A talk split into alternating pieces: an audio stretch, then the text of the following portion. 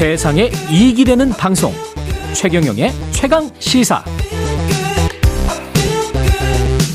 네, 윤석열 대통령의 미국 국빈 방문 소식 다시 한번 정리를 하겠습니다. 오늘이 이틀째인데요. 26일에는 한미 정상회담이 예정돼 있습니다. 미국 워싱턴의 현지 분위기 좀 알아보겠습니다. 미국 워싱턴 DC에 있는 노정민 통신원 전화 연결돼 있습니다. 안녕하세요.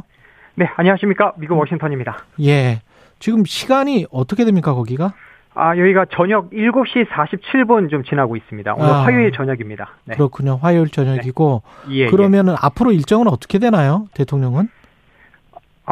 일단 오늘은 그 조금 전에 예. 그 조 바이든 미국 대통령 부부와 함께 그 윤석열 대통령과 이제 김건희 여사가 예. 한국전 참전기념공원 방문해서 헌화하면서 조금 전에 정상 부부가 이제 처음으로 대면했다, 이제 이 소식까지 전해졌거든요. 예. 그리고 이제 내일 이제 한미 정상회담이 열리게 되고 예. 또 내일 모레에는 이제 의회 상하원에서 합동 연설을 하고요. 예. 그리고 금요일에 이제 보스턴으로 이제 올라갑니다. 네. 내일하고 모레가 어떻게 보면 하이라이트네요. 예, 그렇죠. 네. 예. 네. 한미 정상회담 그리고 미 의회에서 상하원 합동연설. 예, 상하원 예. 합동연설. 예. 지금 현지 분위기는 어떻습니까? 일단 제가 오늘 오전에 제가 출근길에 그 백악관 근처를 한번 좀 거닐 기회가 좀 있었거든요. 백악관 근처요? 예. 예.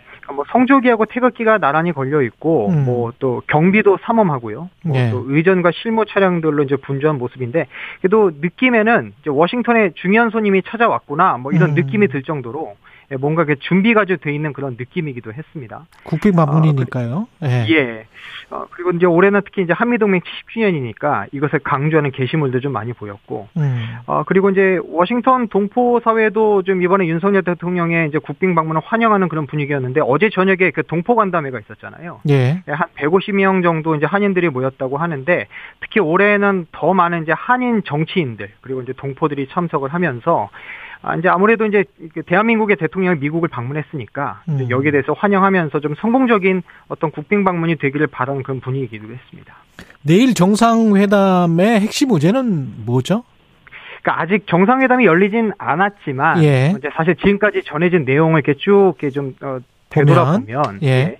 아무래도 이제 미국에서는 그 확장 억제 강화 뭐 이것이 핵심 의제가 될 것이다라는 분위기가 지금은 우세하거든요. 뭐 별도의 공동 성명까지 발표될 예정으로 알려지고 있는데, 예. 그러니까 지금 북한의 위협이 점점 더 증강하니까 한국 내에서도 이제 자체 핵무장 여론이 높은 상황에서, 그러니까 미국 전문가의 이야기를 좀 들어보면 그래도 미국이 한국에 대해서 확실한 안보 보장을 약속을 했는데. 한국에서는 좀 더 확실한 좀 강력한 메시지를 바라는 것 같다, 이렇게 이야기를 하거든요. 그러니까 그래서 아무래도 이번 공동성명에서 이제 확장 억제 강화가 좀 나오면서 좀 한국 국민들을 안심시킬 수 있는 그런 실질적 조치. 그러니까 지금 여기서 어디까지 어떤 방식으로 이 확장 억제 강화가 나오겠느냐.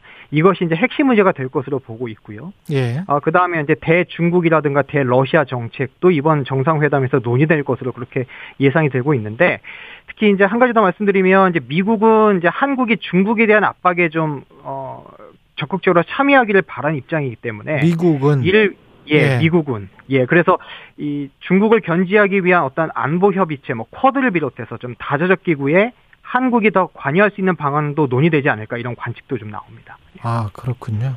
우리 입장에서는 좀 껄끄러운 내용들이 좀 있긴 있네요. 그렇습니다. 예, 그렇죠. 예.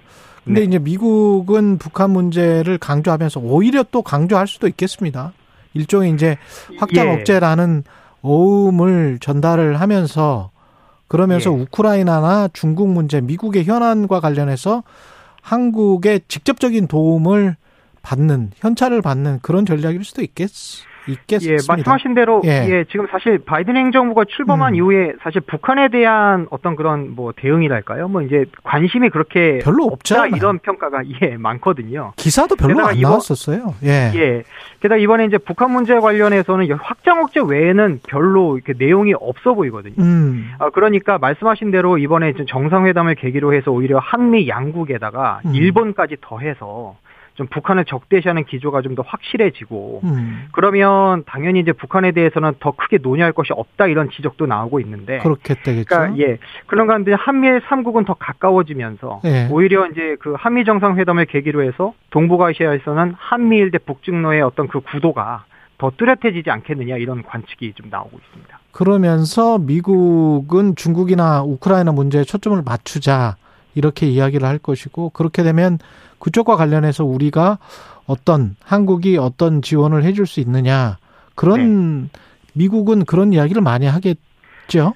맞습니다. 오늘도 예. 백악관에서 이제 뭐 정례 기자회견에서 뭐 한국의 무기 지원 가능성, 우크라이나 예 이런 것도 이제 얘기가 나왔는데 예. 오늘 백악관에서 나온 얘기가 한국의 어떤 지원도 환영한다 이런 입장이 나왔거든요. 그러니까 예, 그러니까 미국 내 전문가들 중에서는 이 대만 문제라든가 우크라이나 지원이 상당 부분 논의될 것을 일단 그렇게 보고 있습니다. 예. 물론 이제 뭐 우크라이나 지원 결정은 뭐 각국의 주권 사안이다, 뭐 한국이 결정한 사안이다 그렇게 이제 일단 원론적인 이야기는 하고 있는데. 예. 그럼에도 불구하고 어떻게 보면은 상당히 좀 진전된 이야기가 나오지 않겠느냐 이렇게 일단 보는 시각이 많은 것 같고요. 그걸 기대한다.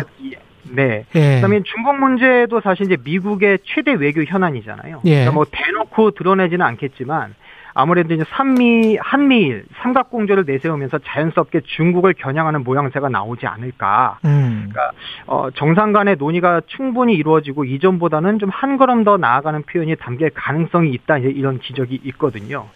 그래서 전문가들은 이번 한미 정상회담을 계기로 해서 또 한중 관계라든가 한러 관계에 좀 적지 않은 영향을 미칠 수밖에 없을 거다 이런 관측도 나옵니다. 근데 미국 외교가도 그렇고 미국 사람들도 충분히 알고 있잖아요. 우리가 중국과 최대 교역국이다. 그래서 예. 경제적인 측면에서는 상당히 좀 곤란할 수 있다. 이런 것들을 네. 충분히 이해하고 있지 않습니까? 그쪽도?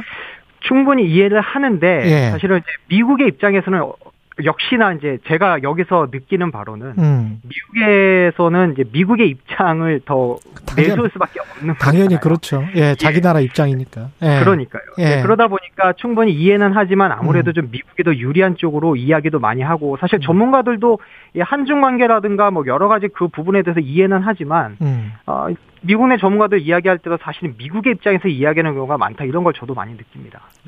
경제 연안 중에서 반도체법이나 인플레이션 감축법 이거 같은 경우는 어떤 결과가 나올까요? 그러니까 미국도 역시 그 한국의 불리한 점, 또 이에 대한 한국의 불만을 잘 알고 있는 것 같은데 예. 뭐 이번 정상회담에서도 뭐 논의가 될 것으로 예상이 되거든요. 그런데 오늘 로이터 통신에서도 뭐 한 주 이제 이야기가 나왔습니다만 이제 전문가들의 말을 빌려서. 이번 순방 기간에 이 분쟁을 해결하는 데는 큰 진전이 없을 것이다 이런 관측이 나오거든요.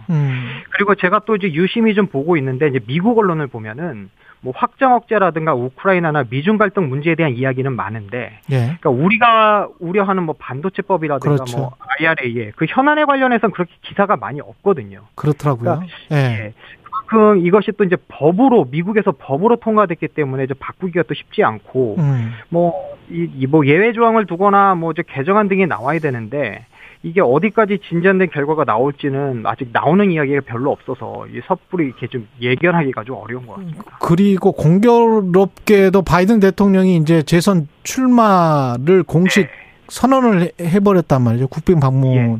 그래서 미국 언론들이 다 그쪽에 그다음에 칼슨이라고 왜 폭스뉴스 진행자 그 네. 해고된 게 그게 다 헤드라인이고 네. 우리 대통령 소식은 헤드라인 쪽에서는 거의 찾아볼 수가 없더라고요. 예. 그러니까 사실 이번에 그 한미 정상회담에서도 그게 좀 약간 가려지는 그런 부분이 좀 있는데. 예. 또 하나는 지금 바이든 대통령이 이제 어차피 대권 도전에 다시 도전을 했으면. 그렇죠. 어찌 보면은 이제 뭔가를 또 보여줘야 되는 거잖아요. 근데 지금 미국에서 바이든 대통령의 지지율이 그렇게 높은 편이 아닙니다. 40%가 이제 안 되는 그런 부분인데. 예. 그러니까 역시 이제 주도권을 잡으려면 이제 경제적 성과를 많이 보여줘야 되는 그런 숙제가 있잖아요. 숫자를 보여줘야죠. 예. 예.